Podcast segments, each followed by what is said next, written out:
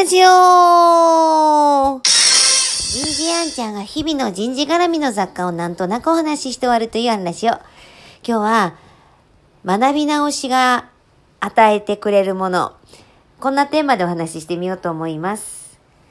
私、2021年今年の3月に大学院を卒業したんですが、ついさっきまで逆にこの4月に大学院に入ったよっていう、まあ、後輩にあたる方と、えっ、と、人事絡みの、えー対話をしてたんですね。で、まあ、話の脱線で、こう、大学院にね、えー今入ったばかりのところで、こ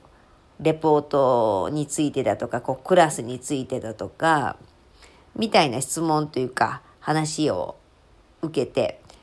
ああ、確かに私も2年前は、こう、そういうことをどんなクラスを取ったらいいかとか、どんな風にレポートを書いていったらいいかとか、どうやって学んでいこうかっていうことでいっぱいいっぱいだったと思うんですね。でもこう2年間を振り返って、じゃあ2年間の中で残ってるものって何とかったら、なんかこう課外活動でみんなと一緒に取り組んだ、えーグループワークだったり、あの苦しい中で支え合って切磋琢磨して、こう乗り越えていく、えっ、と、そのしんどさの先にある楽しさだったり、まあ、あの、仕事しながらの大学院だったので、こう時間の有効的な使い方だったり、まあ、物の考え方だったり、結局残ってるのはあの授業であの学びはまあまあ当然として、そこじゃないんですよね。えーそれもあって、今日ちょっとご紹介させていただきたいのは、流通科学大学の、えー岩崎教授の学び直しの現象学という本から、で、まさに社会人大学院修了生を対象にした学び直しに関する研究成果から、で、こう、それぞれのこう経験者がどんな語りをするかからね、抽出した、こう、最終的に学び直しで、こう、得られるもの、もたらされたもの、大きく4つ、えっ、と、